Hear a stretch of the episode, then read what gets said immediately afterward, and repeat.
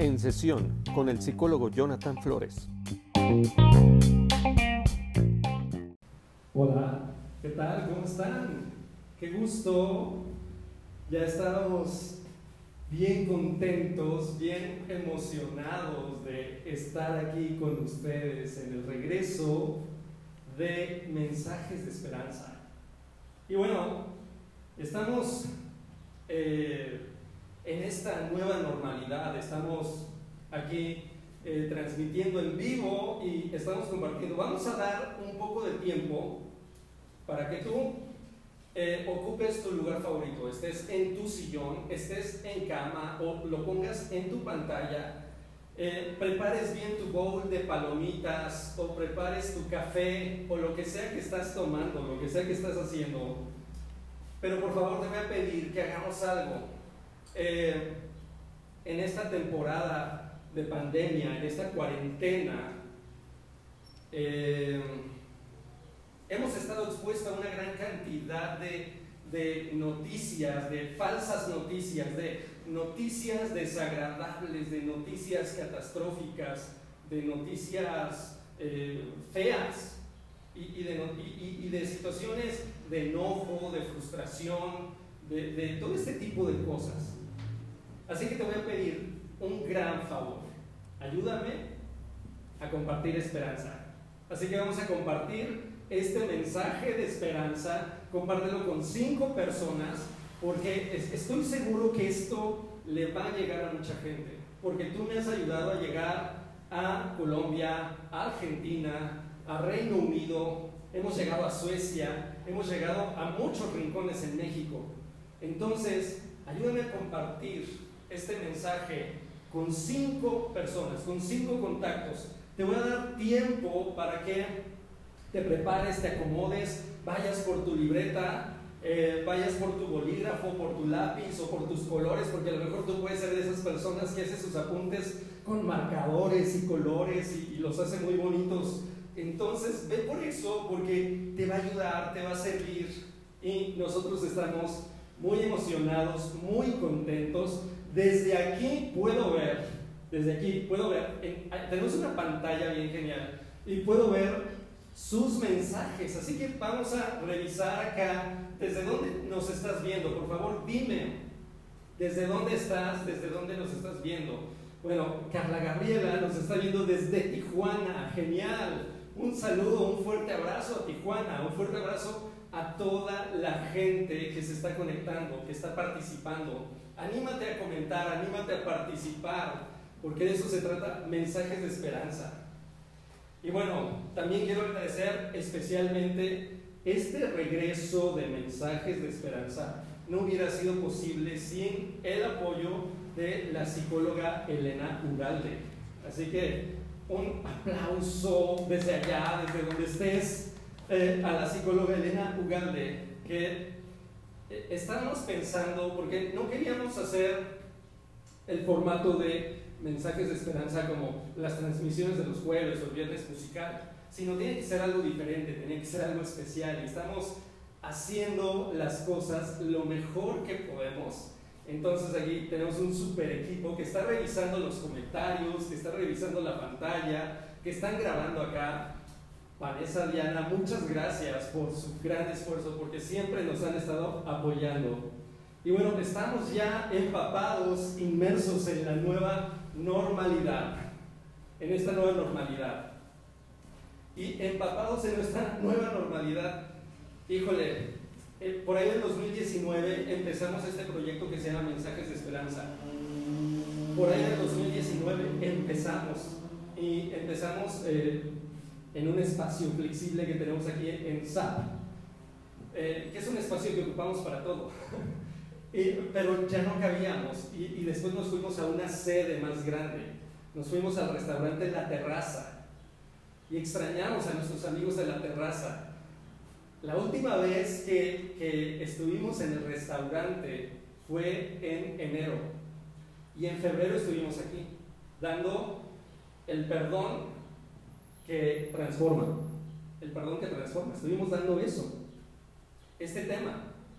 Pero ¿saben? Yo no sé ustedes, chicas, las chicas de aquí del equipo, pero yo extraño los sándwiches, yo extraño el café, cómo nos apapachaban, éramos felices y no lo sabíamos. Era increíble estar en, en, en, en el restaurante, en nuestra sede. Estábamos, y, y era un poco eh, ir, ir contracorriente, porque empezamos con, con, con un grupo muy pequeño, con un grupo muy pequeño. Y conforme iban avanzando las conferencias, iba llegando cada vez más gente y estábamos muy emocionados, y estábamos muy alegres. Pero entonces llegó la pandemia por coronavirus y tuvimos que entrar en cuarentena y cambiaron muchas cosas.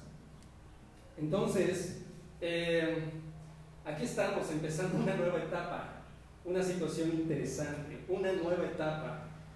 Y, pero extrañamos eso, pero hoy sabemos que vamos a llegar a mucha gente, que no va a ser un lugar de diez personas, de veinte personas, de treinta personas, de cincuenta personas. Va a ser, esto va a llegar a mucha gente, porque tú nos vas a ayudar a compartir este mensaje. Nos vas a ayudar a compartir este mensaje y este mensaje va a llegar a miles de personas. Esto no nos va a limitar, esto no nos va a detener. Vamos a llegar a cada hogar, vamos a llegar a cada casa.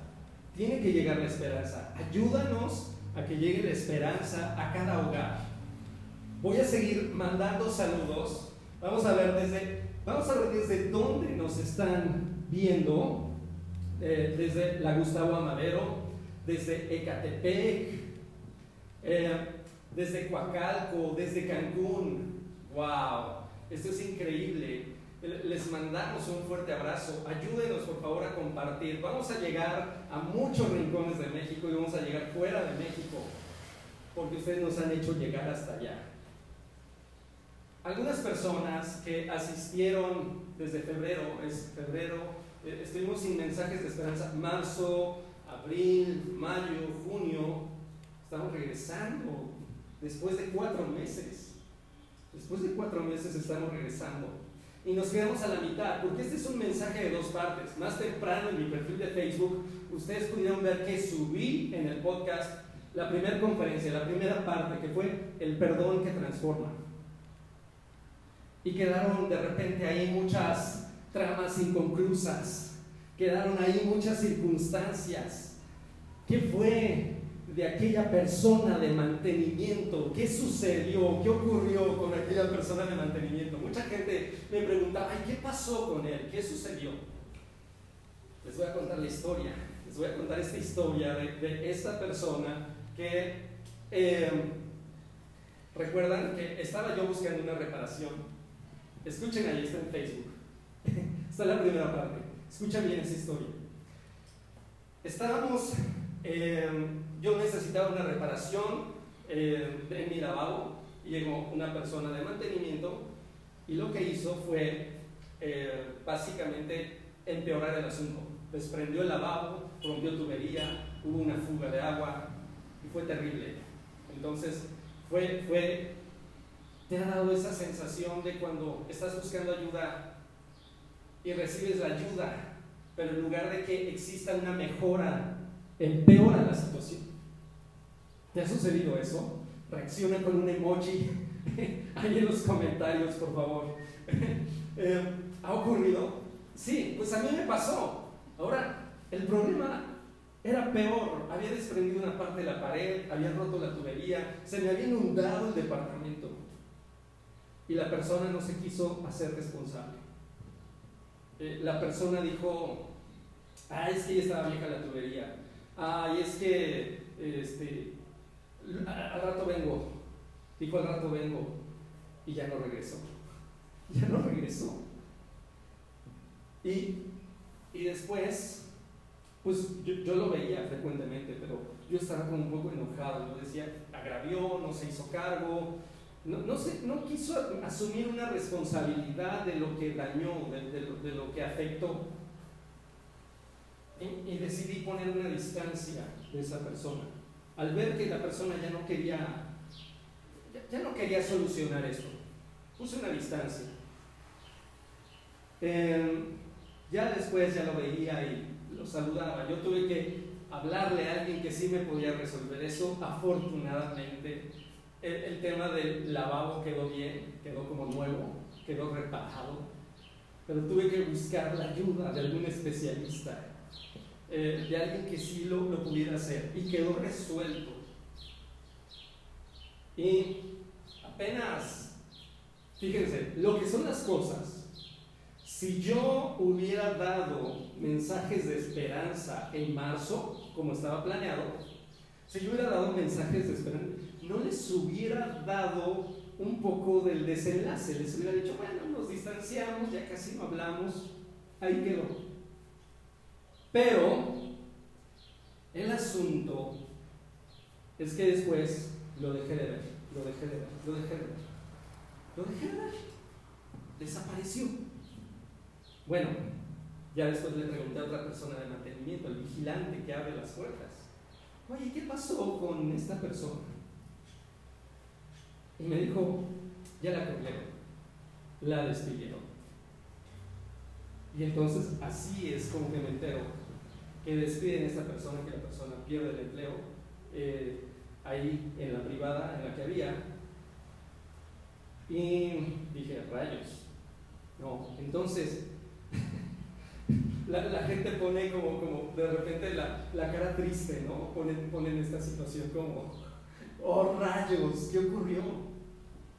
Y con esto quiero empezar, porque sabes, hay gente que va a llegar y te va a hacer daño, va a haber gente que te va a lastimar, va a haber gente, la gente te lastima indirecta o directamente, la gente te lastima intencionalmente o sin intención. Aquí el asunto es la capacidad que desarrollamos para reconocer que nos hemos equivocado, porque ojo, ¿eh? hay gente que reconoce que se ha equivocado, hay gente que reconoce, yo me equivoqué, pero sabes, no es suficiente, no es suficiente con decir, hey, me equivoqué, porque te voy a decir algo, los cínicos lo reconocen, sí, sí, sí, yo me equivoqué, sí te puse el cuerno, sí me equivoqué, ya, ¿querías escuchar eso? Sí, no te amo, no te quiero. Sí, lo hice. Y hay gente que dice, sí, sí, sí, rompí la cuarentena. ¿Sí? ¿Y qué? Ok, no es suficiente el reconocimiento de la equivocación. Hay mucha gente, digo, si así fuera las iglesias serían un éxito. Si así fuera Alcohólicos Anónimos sería un éxito. Ah, yo he reconocido que me he equivocado. Ah, listo, ya. No, no es suficiente con reconocer. Porque con el reconocimiento y un entendimiento, la gente dice, es que el otro no entiende y por eso no cambia. Y ya te he dicho que hay mucha gente que entiende y no cambia. Hay gente que dice, yo sé que no debo de comer esto, yo sé que me hace daño, yo sé que me lastima, pero lo come, pero lo sigue haciendo, lo entiende. Hay gente que toma, se embriaga, se sube a un auto, lo conduce a alta velocidad. Si puede abrir la puerta, si puede encender el auto, si puede pisar el acelerador y puede esquivar un coche y otro, esa persona sabe perfectamente lo que está haciendo. Lo entiende. Con reconocer, con entender algo, no es suficiente. Entonces, el arrepentimiento es fundamental. Y si estás tomando nota, te quiero decir lo siguiente. Sin arrepentimiento no hay perdón. Si tú te equivocaste con alguien, si tú le fallaste a alguien y no te arrepientes, no hay perdón, aunque el otro esté en disposición de perdonarte. ¿Checas? No hay perdón, aunque el otro esté en disposición de perdonarte. La otra persona te dice, yo te quiero perdonar. Yo sí te quiero perdonar, pero aquí hay un problema, tú no estás arrepentido. Tú dices, ah, ok, reconozco, pero no estoy arrepentido, porque acuérdate, arrepentimiento es metanoia, capacidad de cambiar lo que hay en tu cabeza, capacidad de cambiar una estructura, eso es metanoia, capacidad de que voy en dirección equivocada. Y, y metanoia es decir, ah, me, me equivoqué, voy a ir en la dirección correcta. no es tan olla, voy en dirección equivocada, me doy cuenta que voy en dirección equivocada y entonces cambio de dirección. Esa es metanoia. Metanoia es acción. Metanoia no es discurso. Metanoia no es palabra. Metanoia es acción. Es acción. Entonces, arrepentimiento es acción. Arrepentimiento es sabiduría. Es esfuerzo. Es decir, yo conozco a esta persona que se equivoca y que falla y que falla y que falla. No conozco a esta persona que hace las cosas bien. Metanoia te lleva a esa dirección, a conocer, a encontrar a esa persona que hace las cosas bien, que hace las cosas adecuadamente. Metanoia es crecimiento, arrepentimiento es crecimiento. De eso se trata. Sin arrepentimiento no hay perdón, aunque el otro te quiera perdonar. Y así sucede, ¿ves? Hay relaciones de pareja, hay relaciones de pareja en donde alguien te falló, tu pareja te falló.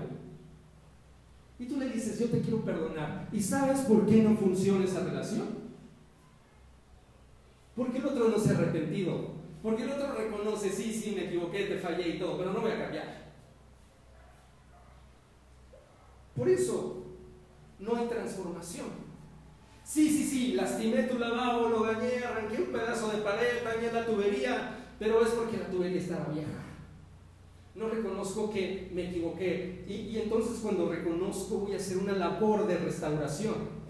Porque yo digo, oh rayos, me duele, me he equivocado, eh, me afecta un poco al ego, se supone que yo soy bueno en reparaciones, ha quedado demostrado que no soy tan bueno en reparaciones, pero yo me voy a hacer cargo del daño que he cometido, yo me voy a hacer cargo de esto.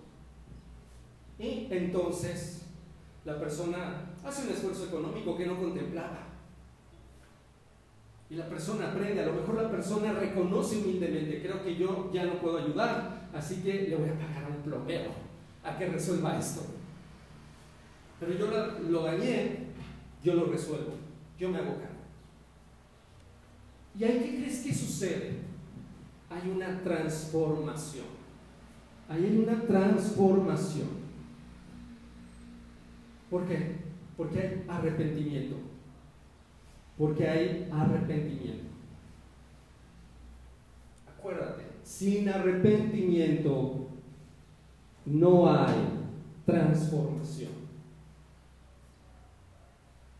Por eso muchas relaciones se estancan. Las relaciones viven. Las relaciones estancadas viven de su pasado. Las relaciones estancadas viven de anhelos, viven de hubieras, pero no viven ajustados a su realidad, no viven ajustados a su presente. Eso es lo que sucede. Entonces, sin arrepentimiento no hay transformación. Entonces, quiero que te quede claro este aspecto, este punto. La relación va a morir, la relación se va a estancar cuando no hay arrepentimiento, cuando no hay crecimiento, cuando no hay conciencia. ¿Cuáles son las características de las personas? ¿Cuáles son las características de las personas, de los seres humanos? ¿Qué nos distingue? Te lo pongo en un par de ejemplos. El florero se cayó. La computadora se descompuso. Es decir, no asumo una responsabilidad porque mi ego es muy grande, porque mi ego es muy gigante. Y yo no reconozco que yo he participado, yo tiré el florero, yo no supe qué hacer con la computadora y la terminé echando a perder. ¿Sí? No asumo eso. Entonces, lo que te limita para crecer, lo que te limita para salir adelante, para avanzar, lo que te limita para avanzar, lo que te limita para crecer, es tu ego. Eso te limita. Así que vamos a bajarle un poco a nuestro ego. Y eso hace la humildad. Eso hace la transformación. Entonces, vamos pensando en lo siguiente. Piensa, ¿en qué área estás estancado en tu vida? ¿En qué área estás estancada en tu vida? ¿Qué relaciones se han echado a perder por tu ego? ¿Qué relaciones están echadas a perder por tu ego? ¿Qué relaciones no están funcionando por tu ego? ¿Por qué? Porque te resistes, te resistes a reconocer, a cambiar, a arrepentirte, a crecer, a superarte. Ahí está. Entonces, el arrepentimiento duele. Duele reconocer, duele decir, me equivoqué, lastimé esto, dañé aquello, fui incongruente, hice una tontería, estoy perdido, no me entiendo, no sé ni lo que hago. El arrepentimiento duele, pero el arrepentimiento no es culpa, porque la culpa tortura, la culpa te estanca, la culpa te aprisiona, la culpa te paraliza, la culpa te mantiene así. Pero el arrepentimiento es trascenderte, no es aprisionarte, no es decir, ah, yo no merezco nada bueno, yo soy de lo peor, yo soy un inútil, yo soy un inepto. No permitas que tus errores, que tus malas decisiones, no permitas que todo esto determine quién eres. Hay gente, por ejemplo, que a, a veces hablamos de las personas y decimos el famoso dicho, un día mataste un perro y te transformas en el mataperros. No permitas que tus errores determinen quién eres.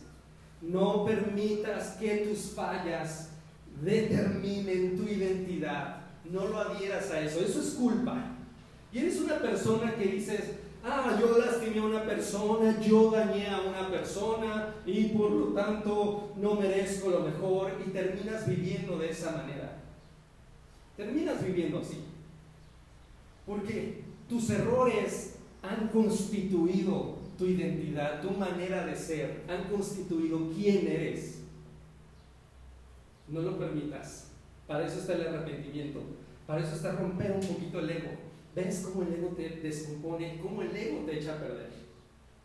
Una vez más te lo digo, sin arrepentimiento no hay transformación. Y sin transformación las relaciones no avanzan. Hay relaciones que dicen, ay, ¿te acuerdas, Juana? Cuando tú y yo éramos felices hace diez años. Ay, si tan solo hubiéramos tomado esta decisión. Ay, hubiéramos sido tan alegres, tan felices. Hay relaciones que viven de sus hubieras, de sus anhelos, de sus aspiraciones. O viven de su pasado. Viven de su pasado. Y su presente está muerto. Funciona nada más de puros recuerdos. Vamos, es como la gente que se reúne, la, la gente de la generación de la secundaria o de la preparatoria o de la universidad. Hay gente que inclusive se reúne, hace reunión de los del kinder. Yo honestamente no me acuerdo ni, ni de mi maestra del kinder, ni me acuerdo ni quién era yo en el kinder. Entonces, hay gente que hace reuniones del kinder, eso es increíble. Son gente rara, son gente chistosa. Pero entonces, hay gente que se reúne. ¿Y cuál es el motivo de la reunión? Se reúnen y se ponen a platicar de las viejas glorias del pasado. Y los que eran amigos antes ya no son tan cercanos, ya no son tan amigos. ¿Por qué? Porque su relación perdió vigencia. Porque muchas relaciones su vigencia es el recuerdo, no la acción presente. Porque hay gente que no tiene la disciplina de decir, ah, me voy a hacer un espacio en mi agenda para seguir cultivando la amistad con esta persona que en algún momento valoré. Lo que tenemos es nuestro presente. Y nos damos cuenta que muchas, el potencial de muchas relaciones de pareja era la escuela, no era nuestra amistad. Era la escuela, era el horario, vernos ahí de lunes a viernes. No, a, a veces el potencial de nuestra amistad es el trabajo. Nos tenemos que ver las caras todos los días. Ah, bueno, seamos un poco amigables. No es una disposición de la voluntad de cuidar del otro, de sacar lo mejor de mí, por ayudar al otro. Tenemos que trascender, y esa trascendencia implica un esfuerzo. Es decir, ya no nos vemos de lunes a viernes, pero te voy a mandar una llamada. te voy a hacer una llamada, te voy a mandar un mensaje. Ven, lo que es WhatsApp, WhatsApp es horrendo. No se lo digan a la persona que nos permite transmitir en su plataforma, en su red social. No se lo digan, por favor. Pero WhatsApp es terrible, porque lo hemos hecho terrible. Solo mandamos memes, mandamos cadenas, abrimos grupos y mandamos noticias falsas. Es decir, hemos hecho de las redes sociales un lugar terrible, en donde solamente repetimos lo que otros dicen y nosotros no tenemos un discurso. Ya se perdió la conversación orgánica. Hola, ¿qué tal? ¿Cómo estás? O, o a veces el hola, ¿cómo estás? ¿Cómo te va? Buenas tardes. Es, es solamente una introducción para pedir un favor, porque necesito algo de ti. Es, hola, ¿qué tal? ¿Cómo te ha ido? ¿Dónde queda la conversación orgánica? ¿Dónde queda? ¿Cómo estás? No mandes el violín, no mandes el meme. Tampoco mandes por WhatsApp esta conferencia sin hacer algo orgánico, está prohibido. No hagas eso. Al menos puedes decirle, oye, creo que esto te puede servir. ¿Cómo has estado? ¿Te puedo ayudar en algo? ¿Cómo te va? Inicia la conversación, abre la conversación. Abre la conversación, quiero que esto te sirva. A veces estamos en la sala, estamos con la familia y estamos hablando de las noticias. Oye, ¿ya viste cuántos muertos hay? Y, y a veces entras a tu casa, entras a la sala, estás con tu familia y sabes que tú debes de saber que tú generas influencia, que tú generas una carga psicológica en tu entorno. Lo sabes. Generas una carga psicológica en tu entorno. Hay lugares a, a donde llegas y están, uff, ¿cuántos muertos el día de hoy? Oye, ¿ya viste la gente en el tianguis? Inconscientes, son de lo peor, son terribles, todos vamos a morir. Y la gente está diciendo eso. Y la gente está diciendo, uy, no, no, no, yo creo que esta pandemia no va a acabar nunca.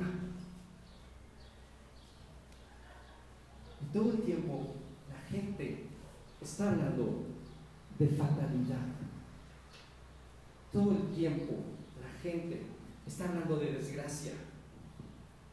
Y todo el entorno lo transforman en un entorno de miseria, en un entorno de desgracia, en un entorno que desmoraliza. La gente dice, ya estoy desesperado, no puedo hacer nada, no puedo salir. ¡Ay, qué horrible la gente que va a los centros comerciales! ¡Ay, qué horrible la gente que hace tal cosa! Todo el tiempo nos estamos quejando.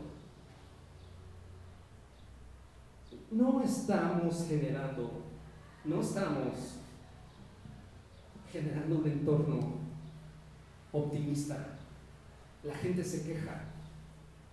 La gente queda en posición de vulnerabilidad y la gente queda en posición de queja, de catarsis, de frustración. ¿Qué puedes hacer? Cuarentena no significa vuélvete un infeliz, vuélvete un desgraciado. Cuarentena, nadie dijo, la gente dijo quédate en casa. Según escuché yo, la gente dijeron, las autoridades dijeron quédate en casa. No dijeron vuélvete un miserable, vuélvete un infeliz, vuélvete un frustrado, vuélvete un amargado. Nadie dio esa instrucción, pero creo que todos estamos siguiendo esa instrucción. Lo peor del caso es los que salen de casa y son amargados, y son frustrados, y son infelices. Nadie dio esa indicación, o no sé si alguien, que alguien me avise por favor, si me perdí esa indicación. Vuélvete un amargado, vuélvete un miserable, vuélvete un frustrado. ¿Ok? No, dijeron quédate en casa. No dijeron vuélvete infeliz, quédate en casa. O si tienes que salir, usa cubrebocas, lávate las manos, no te lleves las manos a la cara, no metas los dedos a la boca, no te talles los ojos, no te rasgues, no te piques las orejas, sí, sí, si tienes las manos sucias. Son esas indicaciones. ¿Dónde queda la paz y la alegría en tu casa?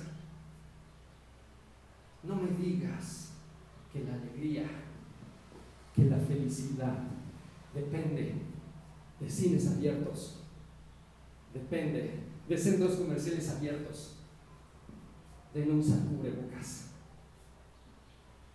de no lavarte las manos. No me digas que tu alegría depende de eso. La indicación fue clara. Si tienes que salir a trabajar, toma las medidas que tienes que tomar, lo que tienes que hacer. Entonces, pero hemos generado un entorno de amargura, de frustración, de queja. ¿Por qué crees que la gente está ansiosa? ¿Por qué crees que la gente está deprimida? ¿Por qué crees que los niños están con crisis de angustia? He recibido niños con crisis de angustia. He recibido adultos con terrores, con ataques de pánico. ¿Por qué? ¿Por qué, por qué crees que la gente está fuera de casa? Porque la gente no quiere estar en ese lugar. No, no quiere estar invadido de amargura, de frustración, de quejas, de negatividad, de puro enojo, de puros corajes. La gente no quiere eso. Pregúntate, ¿qué sale de ti? Nos estamos cuidando todos, que, que no salga de nosotros un virus, que no infectemos al otro de un virus. Jesús decía que contamina más lo que sale de tu boca que lo que entra. Increíble. Jesús lo dijo hace más de dos mil años. Jesús sabía de este momento. ¡Ey! Contamina más lo que sale de tu boca que lo que entra a ella. ¿Nos estaba diciendo que usáramos cubrebocas? Probablemente nos estaba diciendo que usáramos un cubrebocas espiritual. Si lo que va a salir de ti es amargura, frustración, desgracia, eh, eh, infelicidad, si va a surgir eso, tienes que checar por qué está saliendo lo peor de tu corazón, porque de la abundancia del corazón habla la boca. De la abundancia del corazón habla la boca. Entonces, si estoy frustrado, si estoy amargado, y si sale pura queja, y si sale puro malestar, y si salen puras malas noticias, y pura desgracia, y pura infelicidad, ¿qué hay en tu corazón? ¿De qué te estás alimentando? ¿De qué está lleno tu corazón? Échale un ojito a tu Facebook. Pura queja, pura amargura, pura frustración, pura infelicidad, pura queja, pura desgracia. Y pregúntate. Por eso hay gente que no puede estar sola. Mírate en ese espejo. Por eso hay gente que no puede estar sola, porque dices, me tengo que quedar conmigo mismo, consumiéndome en mi amargura, en mi infelicidad, en mi frustración. Mejor me descargo cuando agarro a alguien. ¿Te, ¿Te ha pasado que te encuentras a una persona en la calle y te comienza a hablar y se comienza a quejar de todo el mundo? ¿Sabes? Esa persona está descargando su amargura, su frustración. Te, te le está compartiendo, te le está dando. O sea, lo está sacando de sí. Y, y, y, y entonces cuando tú te vas de esa reunión, cuando tú te vas de esa plática, la persona se siente más liberada. Y tú te sientes con una carga. Sientes que no puedes. Porque la persona te transmitió esa carga psicológica. Tú edificas o tú contaminas al otro. Tú edificas o tú contaminas al otro. Y no nada más de virus. Tú edificas o tú contaminas al otro. Pura negatividad, pesimismo. Bien. Pero si tú dices, ese psicólogo está loco, no, no, no, y te comienzas a quejar, ah, vaya sorpresa, ah, la, la, la persona con amargura no se arrepiente, sino que se sigue quejando, está viendo esta conferencia y se está quejando, sé que te estoy viendo, leo mentes y sé que te estás quejando ahí. Ok, come de tu chicharrón y come de tus palomitas y bebe, bebe a tu refresco, pero y te estás quejando. Sé que te estás quejando, pero a ti te digo, arrepiéntete. No te resistas, no seas orgulloso, bájale a tu ego, arrepiéntete. Porque eso es lo peor. Te voy a decir algo. En la Biblia se habla del fariseísmo. Y el fariseo se sentía perfecto. El fariseo se sentía que nunca fallaba, que nunca se equivocaba. Era un religioso que sentía que todos los demás eran pecadores. Y este religioso pensaba y señalaba a los demás. Mira la falla de aquel, mira la falla de este, mira la falla de tal. Y así hay personas que son burlonas. Se burlan de este, se burlan de aquel, se burlan del medio mundo. Las personas que son críticas. Las personas críticas. Ah, aquí hay una falla, aquí falla en esto, aquí falla el otro. Se han colocado en una posición de superioridad. ¿Y sabes? Es una posición tramposa. La posición de superioridad es una posición tramposa. Se siente bien. Se siente bien. Pero, pero, en este sentido, a ver, parece que el video... Finalizó, finalizó. Ahí hay fallas de origen. ¿Nos siguen viendo? Por favor, coméntenos. Bien, entonces vamos a checar una pausa. Vamos a hacer una pausa porque parece que aquí hay unas fallas de origen.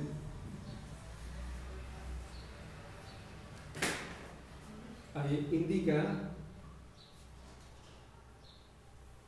el video, sigue en vivo. Sí, seguimos en vivo. Calma. Parece que alguien dijo, no, terminen esto. Ahora mismo. Solo se traba un poquito. Bien, bueno, les decía, cuando nos colocamos en una posición de superioridad moral, ¿sabes cuál es el peligro? Es, es lo peligroso, esto es tramposo. Porque en la posición de superioridad moral, tú te sientes muy bien y tú vives de los errores de los demás, pero tú te estancas, tú no puedes crecer, tú no puedes avanzar, tú no puedes trascenderte. ¿Por qué? Porque no eres capaz de reconocer tus propios errores. Nadie puede crecer señalando los errores de los demás. Quiero que eso te quede claro, compártelo ahí en Facebook. Nadie puede crecer señalando los errores de los demás. Nadie puede crecer señalando los errores de los demás. Solamente crecemos identificando nuestros errores y caminando en la dirección correcta. Caminando. Voy con el segundo punto. En la vida vamos a sufrir las decisiones de los demás. En la vida vamos a sufrir las decisiones de los demás. Acuérdate, cuando en esta primera parte, el perdón que transforma, cuando alguien comete un error, me hace daño, me lastima, eh, cuando ocurre esto, entonces yo puedo tener una disposición para perdonar al otro, si el otro está arrepentido. Si el otro está arrepentido y yo tengo disposición de perdonar, nuestra relación se va a transformar, vamos a crecer, vamos a ser mejores. Ese es el perdón que transforma. Pero si yo, si el otra, la otra persona se arrepintió y la otra persona dice, no, yo, yo, yo no quiero perdonarte, yo no quiero perdonarte, no hay una transformación de esa relación. Si yo quiero perdonar, pero no hay arrepentimiento en el otro, no hay una transformación tampoco. No hay una transformación tampoco. Entonces, ¿qué hacemos cuando alguien nos agravia, cuando alguien nos lastima, cuando alguien nos hace daño y no se arrepiente? Porque eso va a pasar. En la vida vamos a sufrir las decisiones de los demás. En la vida vamos a sufrir las decisiones de los demás. Y algunos de ustedes ya se ven avanzados de años, lo cual significa que tú ya sufriste las decisiones de los demás, ya has sufrido las decisiones de los demás. En la vida vamos a sufrir las decisiones de los demás. En la vida vas a sufrir las decisiones que han tomado tus padres sobre ti. Tus papás, algunos papás van a decir, hay que pegarle, hay que pegarle. Tus papás van a decir, hay que insultarlo, hay que ofenderlo. Le va a servir, algo le va a servir. Lo insulto porque lo amo, lo insulto porque lo quiero, porque se tiene que foguear en la vida. Una pareja va a tomar decisiones que te van a afectar, que te van a lastimar. Um, me quiero echar una canita al aire. ¿A quién le puede afectar si no se entera? ¿A quién le puede afectar? Pero la gente se entera. La gente se entera. Vamos a sufrir las decisiones de los demás. Alguien va a echar a perder tu lavabo. Te vas a quedar sin agua una buena temporada. Alguien va a chocar tu auto. Alguien va a dejar su gato fuera y su gato se va a trepar a tu auto y va a sacar sus garritas y va a rascar en el cofre. En la vida vamos a sufrir las decisiones de los demás. Y en la vida, en la vida va a haber gente que no va a asumir responsabilidad. Que va a decir, sí te engañé porque ya no te quiero, sí te engañé porque ya no te amo, terminemos la relación, no la quiero restaurar. Sí, sí, sí, te mentí, te engañé, te he insultado, te he ofendido, te he golpeado, ya no quiero estar contigo, así de simple, no voy a cambiar, ya, se acabó. Sí, ayer te dije que te amaba, no sé, estaba confundido, no sabía lo que quería, ahora amo a otra persona. Porque hoy en día sí somos de veloces, somos tremendamente veloces para enamorarnos y para decirle a alguien, oye, te amo. Y también somos tremendamente veloces para ah, desalojar el amor y decir, ya no te amo, ya amo a alguien más. Así de veloces somos. O, ojalá Extra, extrajeran de, del corazón de estas personas y, y lo transformaran a velocidad de internet. Verdaderamente tendríamos un internet, el internet más poderoso, el internet más veloz. Dale corazoncito si conoces a alguien que ama a, a gran velocidad, que ama como en Fórmula uno. Yo conozco a varios. Permítanme etiquetarlos, permítanme mencionarlos ahora mismo. No es cierto, no lo voy a hacer.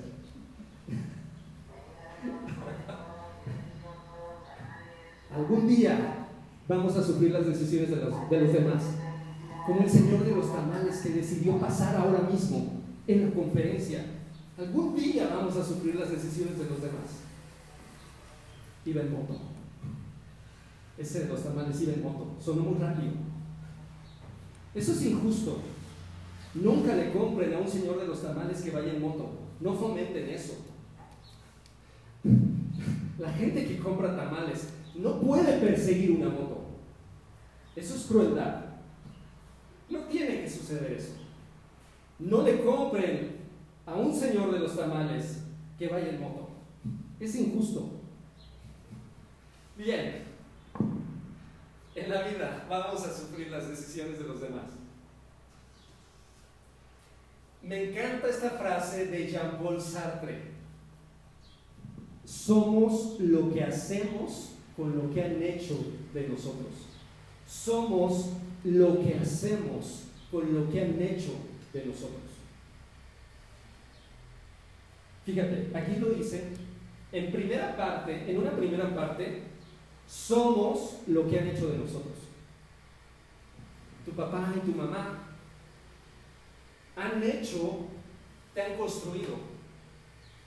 Y muchas personas significativas de tu infancia te han construido, te han hecho lo que eres.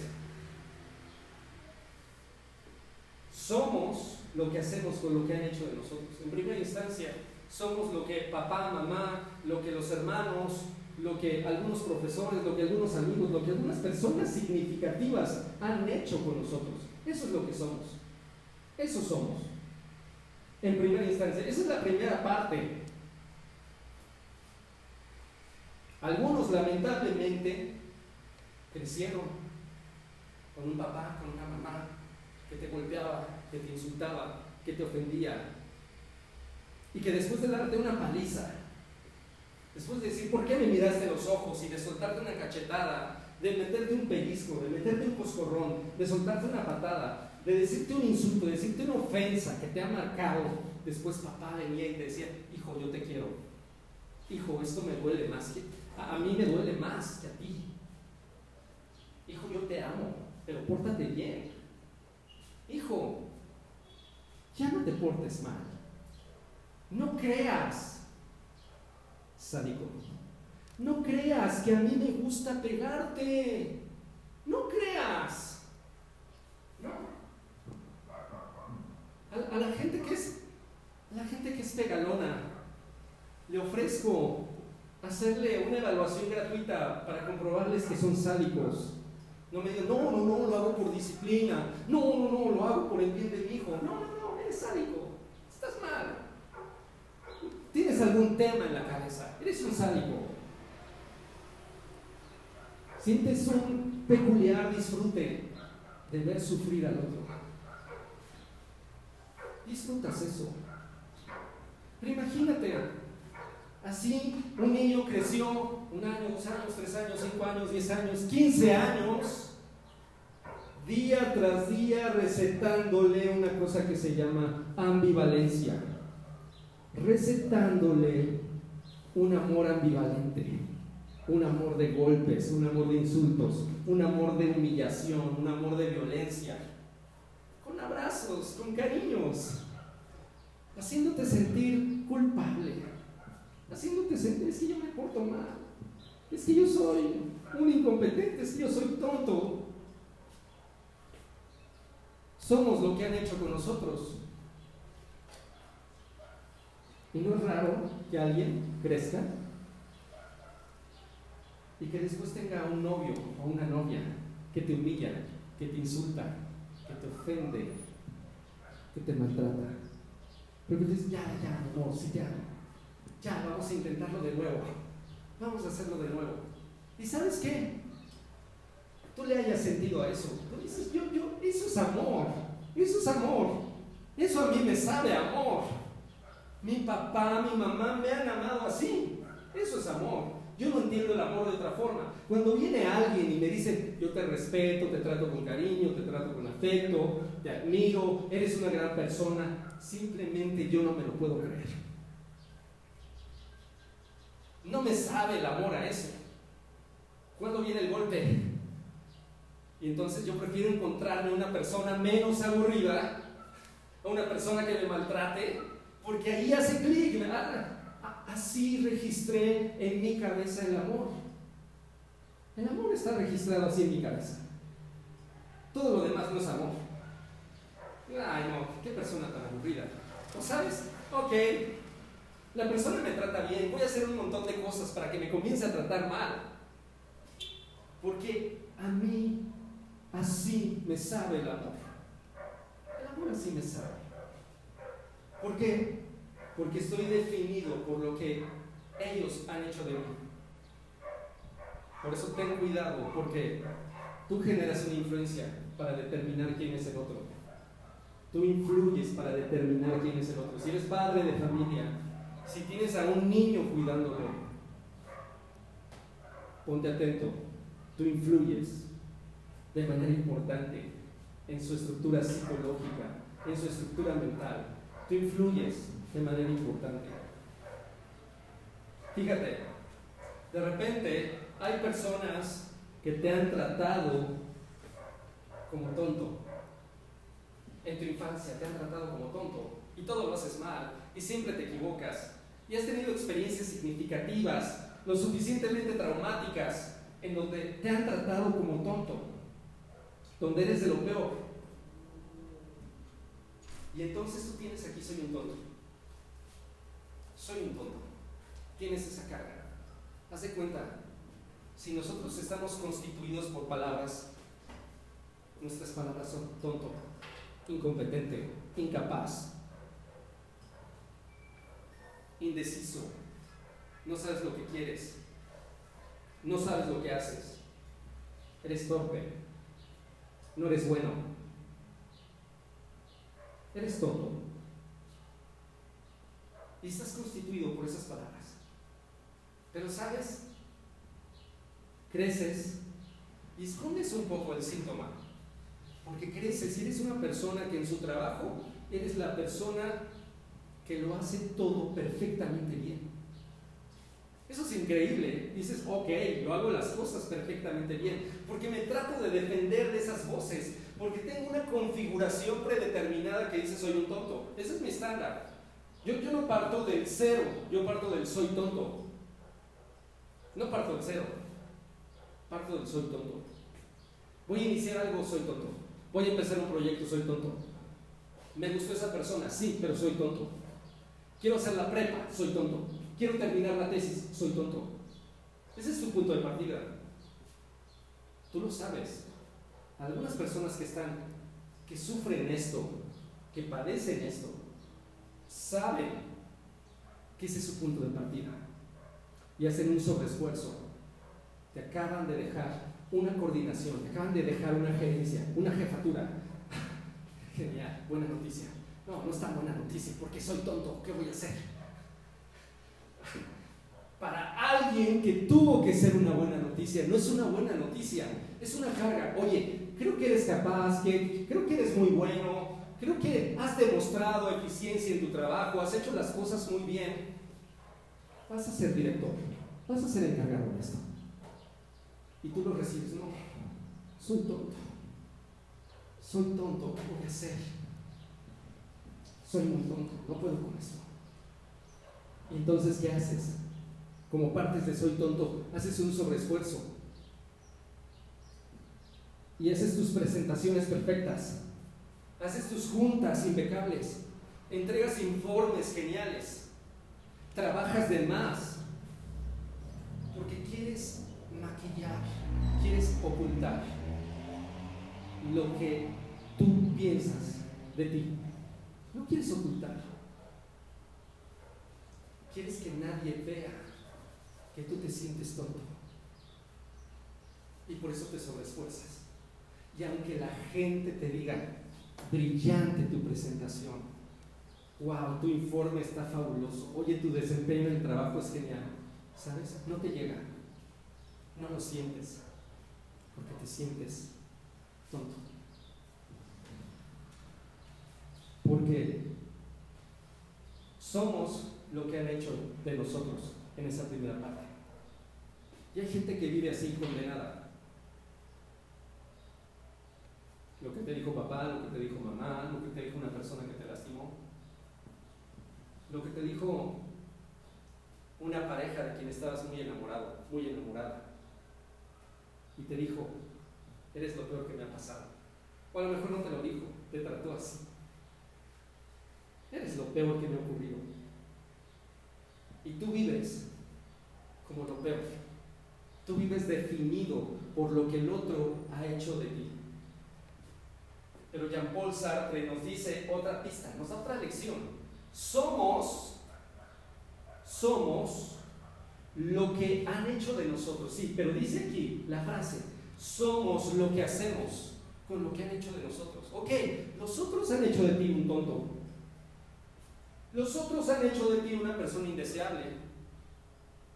La, la, la otra persona ha hecho de tu lavabo, ha hecho de tu baño un baño inservible. El tamalero vino a dejar su mancha en esta conferencia. Bien. Aquí el siguiente tema es, eso es lo que han hecho de mí. Eso es lo que han hecho de mí, eso es lo que soy. ¿Qué voy a hacer con eso? ¿Voy a dejar mi baño inservible? ¿Ves? Aquí viene la segunda parte. En una parte estás definido por lo que el otro ha hecho de ti. Y en una Segunda instancia de madurez, eres lo que haces con eso que hicieron de ti. Eres adulto, eres autónomo, eres independiente y dices, yo no soy eso que tú dijiste de mí, papá. Yo no soy eso que tú dijiste de mí, mamá. Perdón, papá, eras un violento. Mamá, sabes que tenías que ir a terapia. Perdón, los de los problemas eran ustedes. Ustedes me entregaron miseria, ustedes me entregaron infelicidad. Yo no soy eso. Yo no merecía ser maltratado, yo no merecía lo peor de ustedes. Yo no merecía esa negligencia de ustedes. Yo no soy eso que ustedes dicen que soy. No, no, no. Yo no soy un indeseable y por eso te fuiste y me pusiste el cuerno con alguien. No soy eso. Yo soy digno de amor. Sí tengo problemas, tengo desafíos, quiero crecer, pero yo merezco amor. Yo he sido leal, yo he sido fiel, yo he sido transparente, yo he sido honesto. No merezco miseria. No lo quiero. No lo quiero. No estoy definido por eso. No estoy determinado por eso. No estoy determinado ni por mis errores, ni por mis fallas, ni estoy determinado por lo que el otro deposita en mí. Y también del otro lado, eres genial, eres maravilloso, eres fabuloso. Y tal vez no lo eres. Y tienes que aprender a decir gracias por lo que dices de mí, pero no lo soy, tengo que trabajar en eso. No lo soy, pero pronto lo seré. Estoy trabajando en eso, estoy caminando, caminando en esa dirección. Voy en esa dirección. Entonces, somos lo que hacemos con lo que han hecho de nosotros. La pregunta es, ¿qué vas a hacer con lo que han hecho de ti?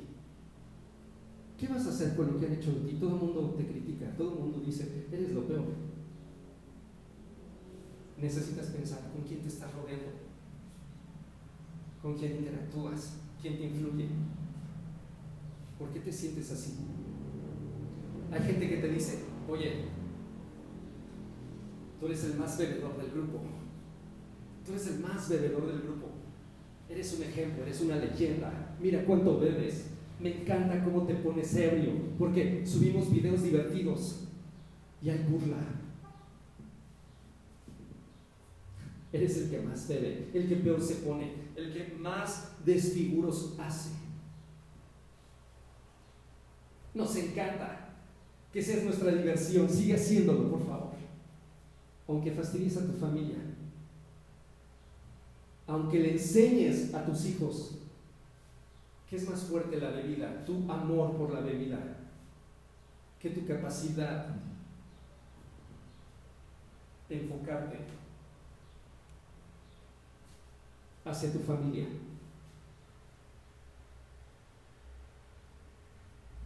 Les estás enseñando crudeza, les estás enseñando miseria.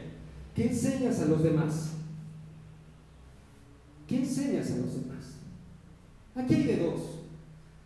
¿Tú eres un fiel exponente de la crudeza de la vida? ¿O eres un fiel exponente de la belleza de la vida? No hay más. Hay papás que dicen, hay hijos que dicen, mis papás me violentaban, un tío abusó de mí, mi papá, mi mamá me encadenaban a la cama, me daban de comer chicharrones, tengo muchos problemas de salud por mi dieta en la infancia. ¿Sí? Y estos niños son resultado, han visto en primera fila la crudeza de la vida. Han visto, mi papá se fue porque prefirió tomar. Mi papá prefirió drogarse. Alguna vez lo vi hace años, estaba tirado en una calle. Estaba ahí. Se había hecho del baño y estaba ahí tirado en una calle. Ese era mi papá. Esa fue la última vez que lo vi. Uno interactúa con la crudeza de la vida. uno dice, esa persona que dijo que me amaba y que siempre iba a estar conmigo, me dijo, no, te mentí, no era cierto, qué ingenuo eres. Hay gente que es fiel representante de la crudeza de la vida. Y hay gente que es representante de la belleza de la vida. Hay gente que interactúas con ella y te inspira. Hay gente que nada más te juntas con ella y creces. Te alivia el espíritu, te alivia el alma, te alivia el corazón. Hay gente que dices, qué horror ver esto, qué horror. Veíamos una foto, una imagen, subí una imagen de unos turistas eh, que golpearon una foca hasta dejarla inconsciente para sacarse una selfie, para que sus hijos se sacaran una selfie. Estos son representantes de la crudeza de la vida. Ojo, y hay gente que dice, nosotros somos una plaga, los seres humanos somos una plaga, debemos morir, ojalá nos extingamos. Esto también es una representación de la crudeza de la vida. Mientras hay gente que se está quejando, oh, la pandemia, y qué horror, y vamos a morir, y qué miedo, y pánico, hay gente que se está quejando, hay gente que se está amargando, hay gente que está en pánico. Y hay gente que está diciendo, ¿cómo puedo hacer que mi negocio sea más seguro en medio de esta pandemia? Y hay gente, hay maestros ahora mismo pensando, ¿cómo puedo hacer para que mis estudiantes no se expongan y aprendan de mejor manera a distancia? Hay niños que ahora mismo están diciendo, yo quiero investigar. Yo, yo, yo quiero ser de grande médico. Quiero salvar gente. Hay gente que tiene un nudo. Hay gente que está diciendo, hay médicos que están diciendo, ¿qué puedo hacer para sanar a esta persona? ¿Qué puedo hacer para que esta persona salga adelante? Hay investigadores que están diciendo, ¿cómo puedo hacer una vacuna? ¿Cómo puedo hacer de mi hogar un lugar más alegre? Hay gente que lo está haciendo. ¿De qué equipo eres? ¿Del lado crudo de la vida?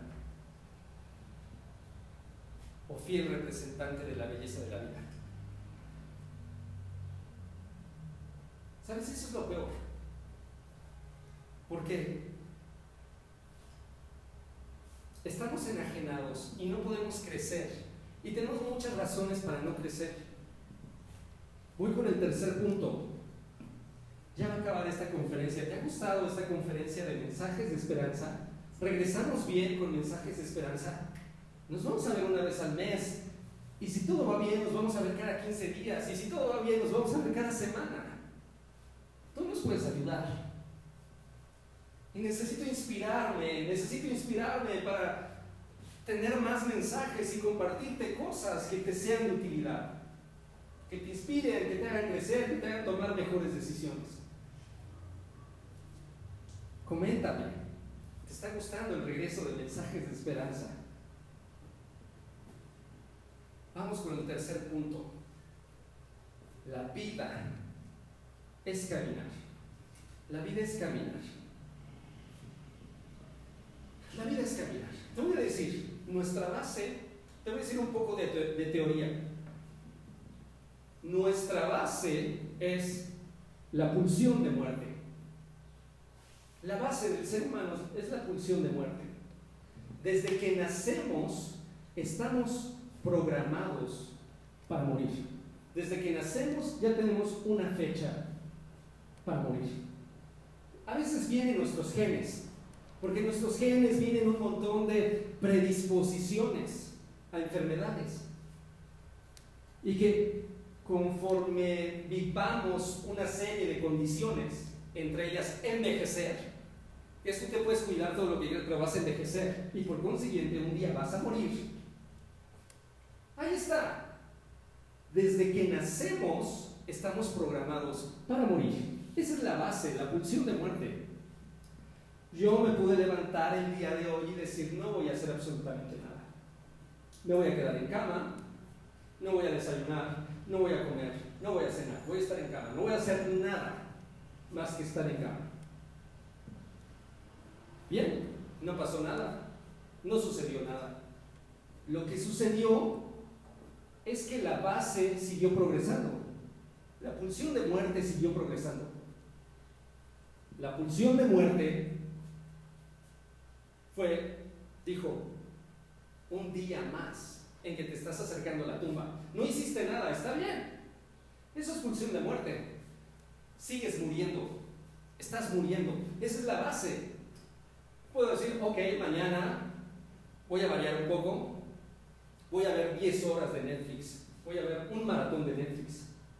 Ok, pulsión de muerte dice, estás entretenido, pero sigues muriendo. Rayos, y de eso no puedes escapar.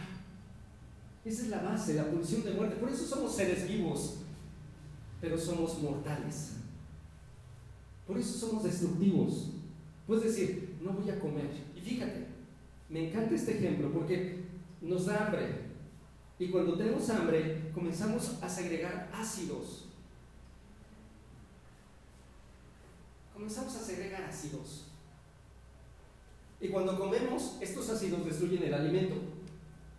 Y estos ácidos distribuyen lo que nos sirve, los nutrientes los distribuyen por el cuerpo y lo que no sirve lo desecha. Pero ¿qué sucede si simplemente no como? Si no como, la pulsión de muerte sigue avanzando. La pulsión de muerte, los ácidos dicen, ah, no hay comida, pero hay esófago. Y la pulsión de muerte te comienza a comer a ti. Y entonces surgen ulceraciones, lesiones, y te puedes deteriorar la salud. Eso es lo que puede ocurrir. La base es la pulsión de muerte. Rayos, ¿qué puedo hacer entonces? Por eso es que somos destructivos, somos autodestructivos. La pulsión de muerte está muy bien asociada con la pasividad, con el narcisismo. Porque el narcisismo es yo merezco todo, que todo llegue. Yo merezco todo, que las cosas buenas vengan a mí. Yo no quiero ser constructor de cosas buenas, yo quiero ser consumidor de cosas buenas. Eso es narcisismo. Yo quiero una pareja que me ame. Yo no quiero construir una persona digna de amor. Yo no quiero construir una persona que sea capaz de amar. Yo quiero consumir lo que el otro me da, que el otro llegue, que, que las bendiciones lleguen a mi vida. Yo no quiero ser parte de él, yo no quiero construir bendiciones para los demás. Yo quiero que las bendiciones de los demás lleguen a mí. Yo quiero ser beneficiario de las bendiciones de los demás. Eso es narcisismo. ¿Y qué crees? Hay mucha gente que es bendecida, hay mucha gente que es amada. Y no pasa nada, la persona sigue siendo perezosa, pasiva, egoísta, narcisista. No pasa nada. Sí, no creas ¿eh? que va a llegar alguien que, que, que te va a amar, porque hay gente que te ha amado, que ha dado lo mejor de sí, pero tú no das amor.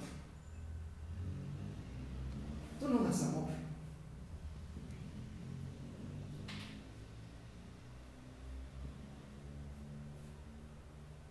En la pulsión de muerte está asociada a sentirme omnipotente, a ser un pasivo, al principio de placer, no hacer nada, hacer lo menos que puedo hacer. Esa es la pulsión de muerte. Por eso somos destructivos. Por eso destruimos relaciones buenas. Por eso destruimos proyectos buenos. No hay tanta gente que dice, oye, tuve un trabajo increíble, me dieron un trabajo muy bueno. ¿Y qué pasó después? Lo eché a perder. ¿Por qué? Porque no hacía nada. Porque me daban una muy buena paga. ¿Y qué hiciste? Comencé a bajar el ritmo. ¿Qué crees? Estuve trabajando muy duro. Me enamoré de esa persona. Nos casamos. Trabajamos muy duro por pagar esa casa. Pagamos la casa. Tuvimos tres hijos. Y después nos divorciamos. ¿Por qué? Pues porque ya habíamos logrado todo. Porque ya no había retos. Ya no había nada nuevo que hacer. Y la pulsión de muerte es destructiva. Cuando tú eres pasivo, cuando tú no haces nada, entonces la pulsión de muerte te comienza a destruir. No es que la pulsión de muerte sea mala, es que la pulsión de muerte debe ser como... No soy un experto en esto, solo quiero poner un ejemplo, solo quiero poner una ilustración. No soy un experto en esto, por favor, solo es un ejemplo, y tal vez tú digas, es un mal ejemplo, no me importa, pero es un ejemplo, solo es una ilustración. La pulsión de muerte es como la radiación, es como la energía nuclear. No es buena ni mala, pero es peligrosa. Hay que saberla manejar, hay que saberla usar para beneficiarnos, para que nos dote de recursos, para que nos dote de energía. Así es la pulsión de muerte. Ok, si la pulsión de muerte es la base, ¿qué es lo que no es la base? Es la pulsión de vida. Esa no es la base.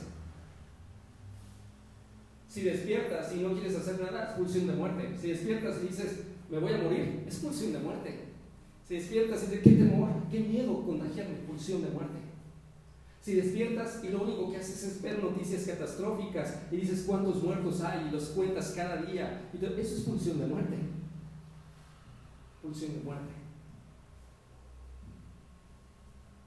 Y si estás viendo entrar a Facebook para ver con quién peleas y a quién lastimas y a quién dañas, es pulsión de muerte. Si tú quieres criticar a alguien, es pulsión de muerte. Si tú te dejas invadir por la flojera, por la pasividad, por no querer hacer nada, eso es pulsión de muerte. Lo diferente es la pulsión de vida. La pulsión de vida es cuando te levantas,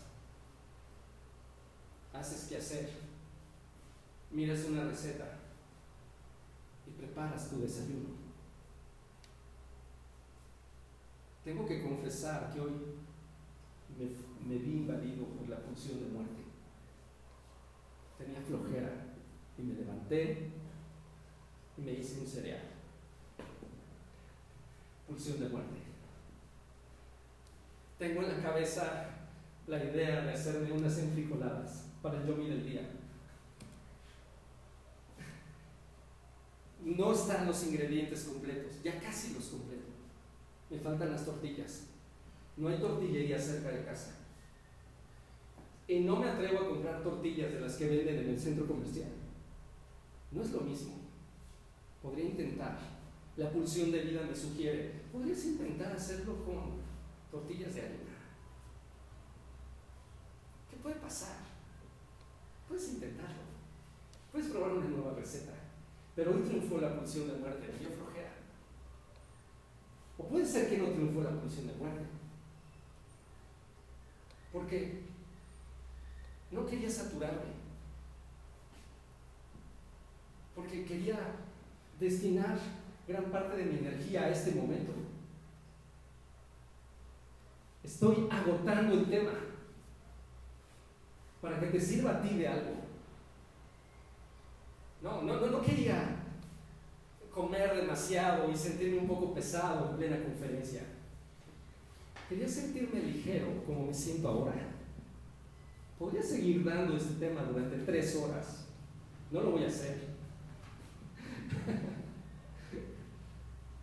Pero quería sentirme ligero para agotar. Aquí la pulsión de vida es, tengo que hacer esto, y lo planeamos durante tanto tiempo. Esa pulsión de muerte es, no hagas nada con mensajes de esperanza hasta que acabe la pandemia.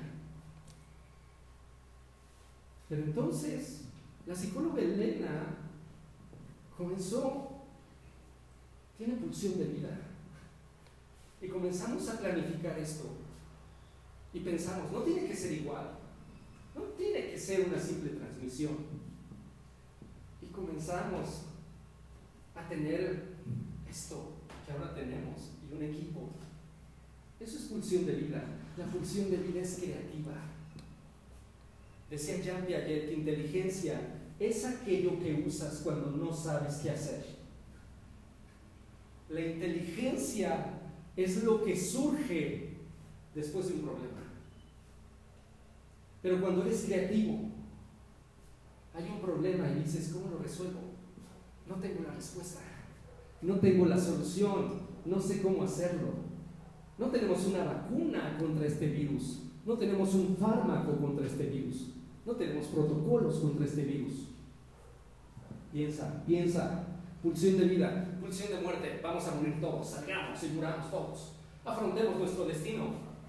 Estamos programados para la pulsión de muerte, no, pulsión de vida, piensa, piensa, ¿qué tratamiento será bueno?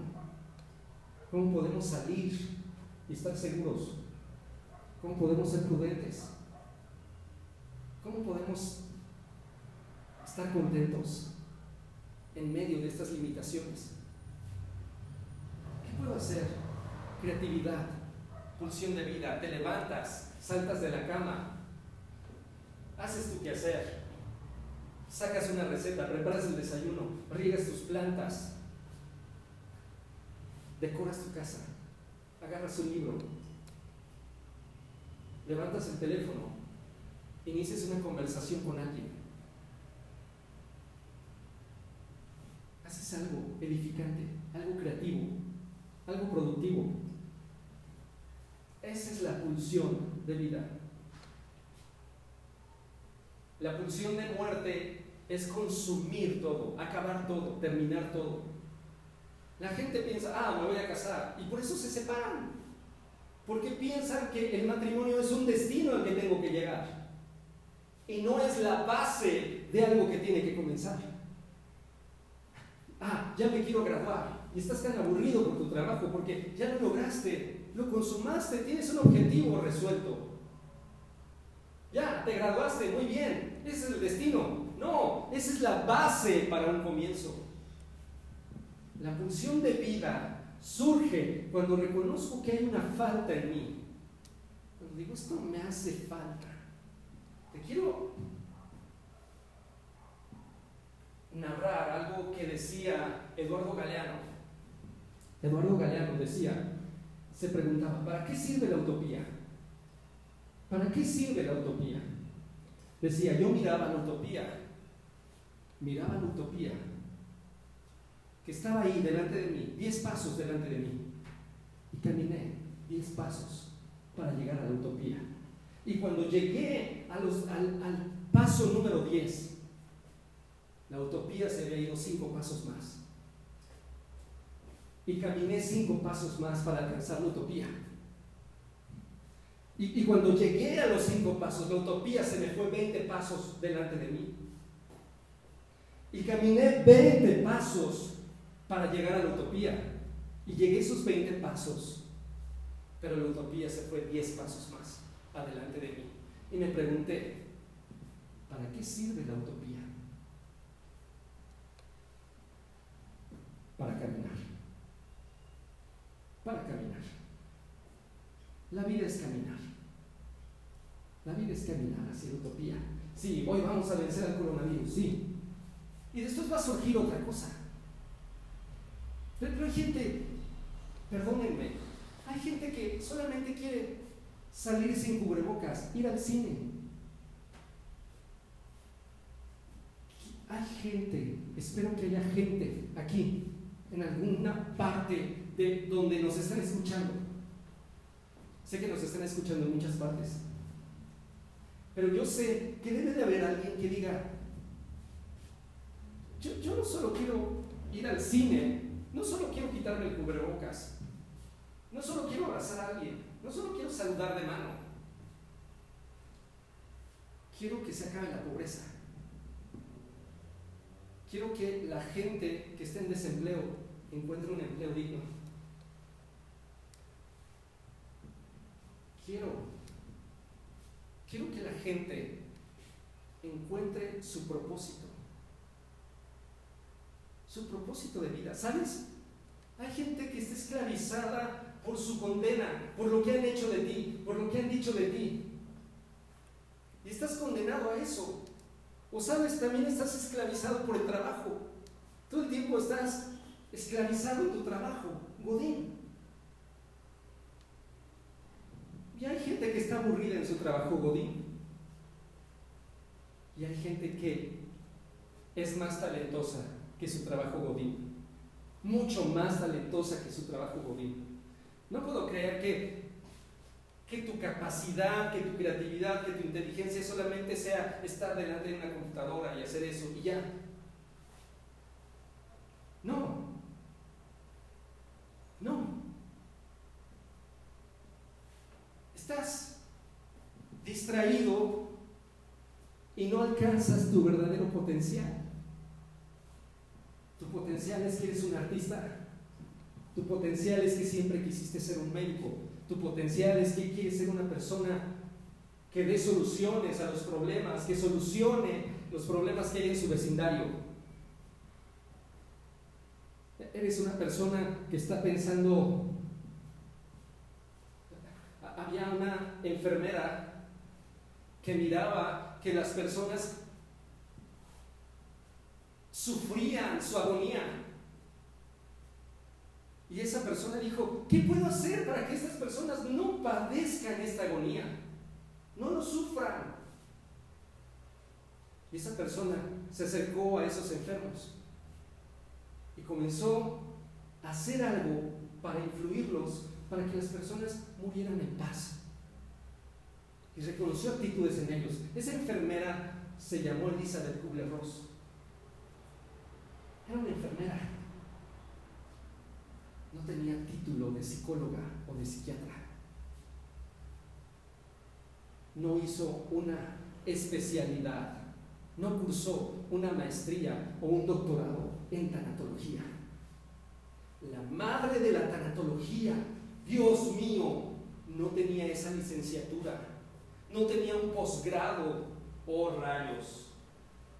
No, hay gente que tiene posgrado, pero no tiene convicción, no tiene pasión.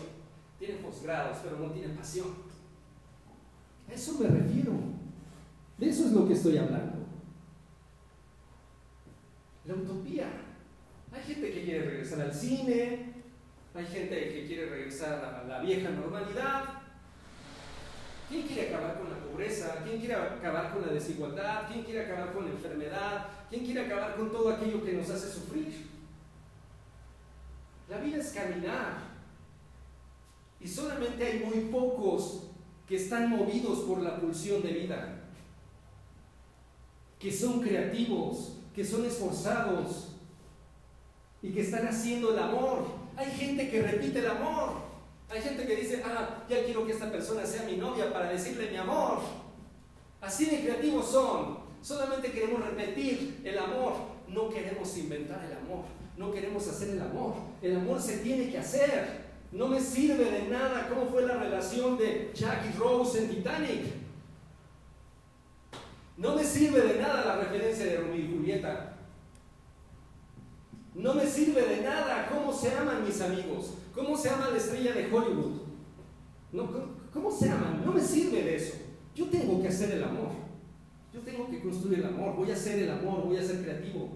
Voy a ser constructivo. Voy a estar lleno de pulsión de vida. No voy a dedicar canciones, voy a hacer canciones. Voy a leer poemas, pero un día le voy a hacer un poema a esa persona. Voy a crear, voy a construir. Porque de eso se trata la vida. Ok, entonces la pulsión de vida se encima, se encima en la pulsión de muerte. Sí, seguimos muriendo, seguimos muriendo porque somos mortales, pero ahora ya hay una diferencia. Estamos viviendo. Hay gente que solamente se deja llevar. Extraño tanto a la gente que hacía O. Tal vez el equipo aquí me pueda ayudar con un poco de O's para no extrañar ese O. Hay gente que solamente cuando se encima la pulsión de vida sobre la pulsión de muerte, entonces ahora estamos viviendo. Ah, eso es genial, es maravilloso. Vamos a morir, sí. Pero hay gente que si solamente se deja la pulsión de muerte, está muerta. no está viviendo. Hay dos tipos de muertes, la muerte física y la muerte espiritual. La muerte espiritual es cuando estás enajenado, cuando estás entretenido, cuando no estás haciendo nada, cuando estás siendo pasivo, cuando estás siendo víctima de las circunstancias.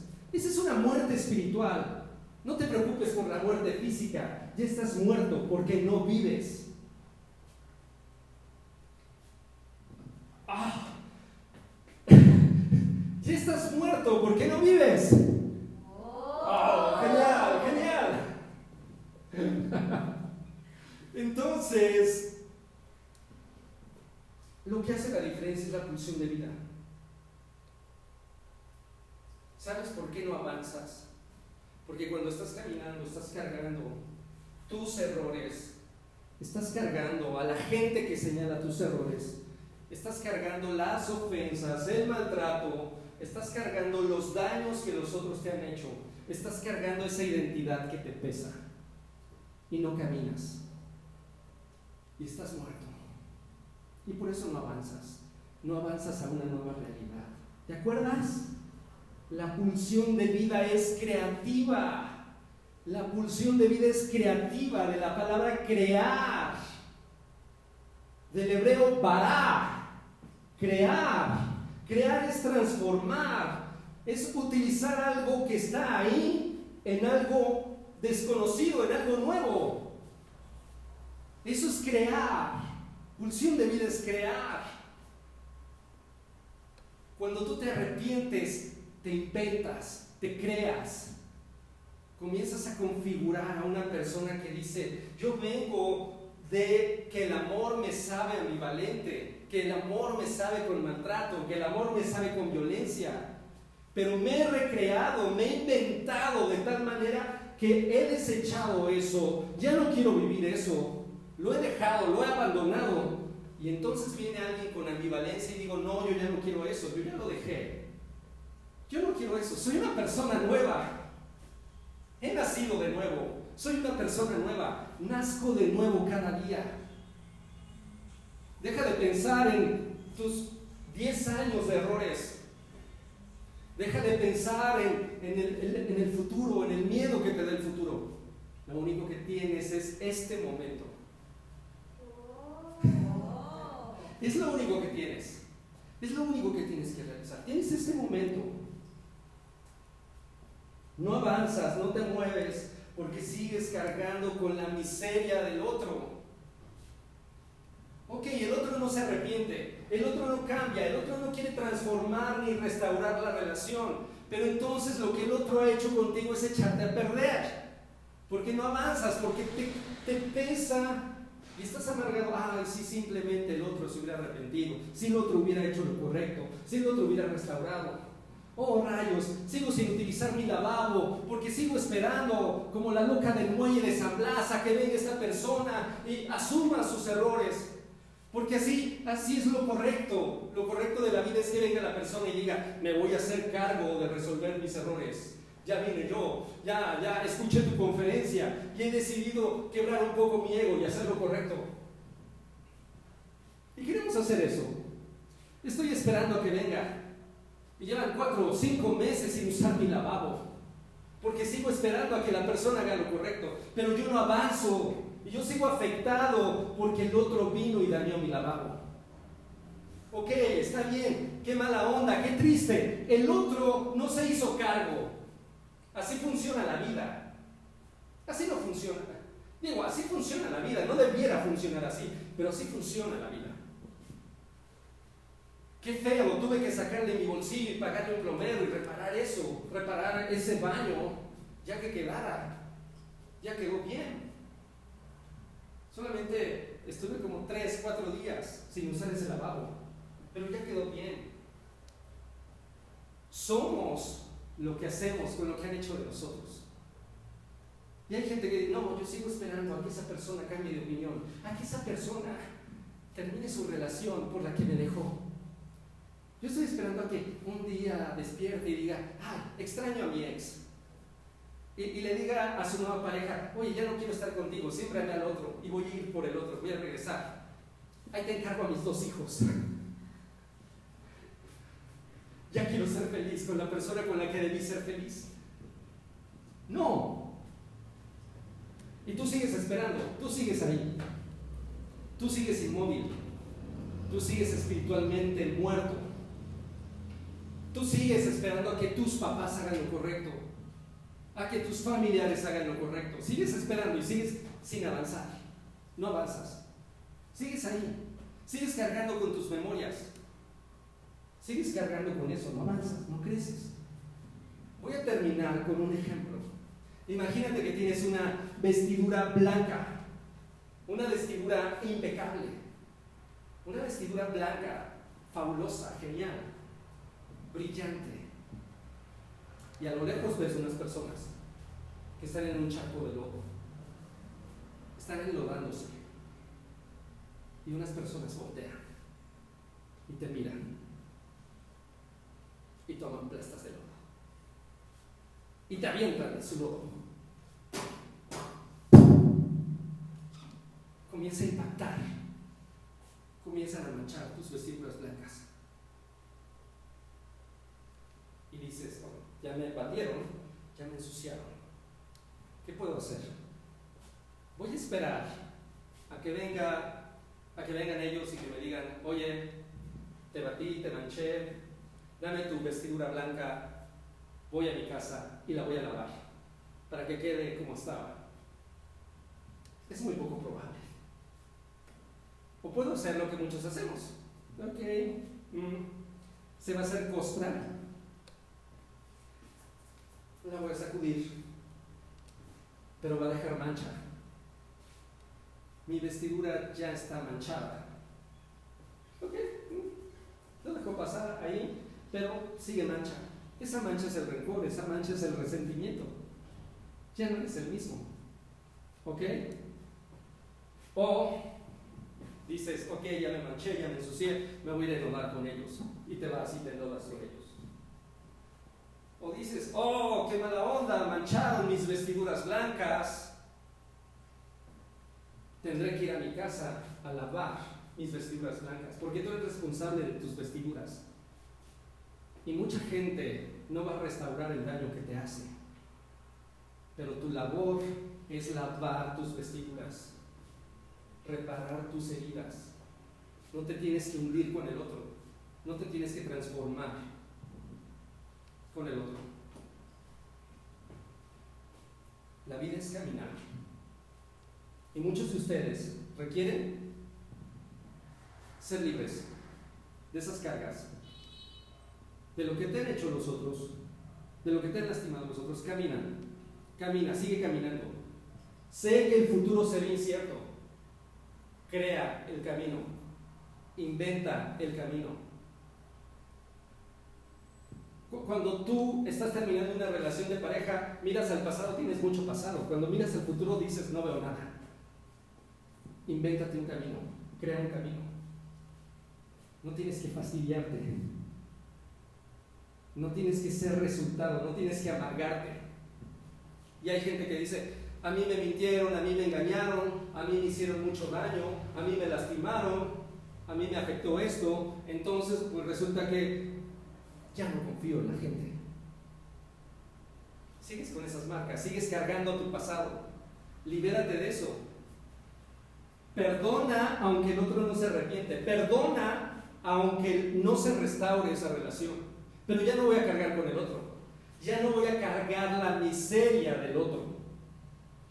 Voy a transformar esa miseria en cordialidad y voy a dejar que entre la mis... Uy, ojo, voy a transformar la miseria en cordialidad hacia mí. Voy a abandonar al otro, ya no lo voy a cargar, lo voy a dejar por ahí.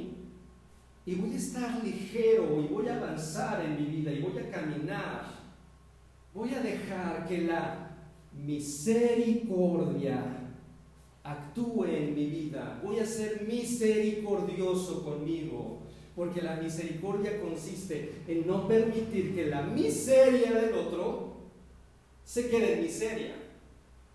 Voy a hacer que la miseria que me dejó el otro, yo voy a ser cordial conmigo. Y cuando dejo esa miseria y soy cordial conmigo, dejo que opere la misericordia en mi vida. Y tú, amigo, amiga, necesitas ser libre de eso y caminar. Dejar ese camino de miseria, dejar esa carga de miseria, porque cargar con miseria te hace un miserable. Ese es el perdón que te libera. Espero que esto te haya servido. Vamos a revisar aquí con el equipo, con el brillante equipo. Vanessa, que está en la cámara. Es increíble, Vanessa, porque Vanessa, Vanessa me ha estado correteando con la cámara en toda. Vanessa me ha estado correteando. Vanessa no se puede dormir. Estimulo la pulsión de vida en Vanessa. No se puede dormir porque me muevo mucho. Estoy muy inquieto. Si hubiera desayunado en frijoladas, no me movería, estaría aquí todo el tiempo. No sé para qué puse el banco. No lo usé, ya lo estoy usando. Pero, gracias, Vanessa. Ok, Diana, cuéntanos. ¿Hay alguna pregunta? ¿Hay alguna pregunta que la gente está haciendo? ¿Algún comentario? ¿Tienen alguna pregunta? ¿Algún comentario? Platíquenme, por favor. Estamos terminando. ¿Cuánto fue? ¿Una hora cuarenta minutos? ¿Una hora cuarenta y cinco minutos? Una hora cuarenta y cinco minutos. ¿Ha terminado esto? Por favor, coméntenme, háganme un favor. Ustedes ahí compartan, compartan este enlace, mándenlo por WhatsApp. Vamos a revisar algunos comentarios. No sé si Diana nos quiera leer algunos comentarios y algunas preguntas que ustedes tengan. ¿Les gustó el regreso de Mensajes de Esperanza? ¿Nos van a ver el siguiente mes? Platíquenos, por favor.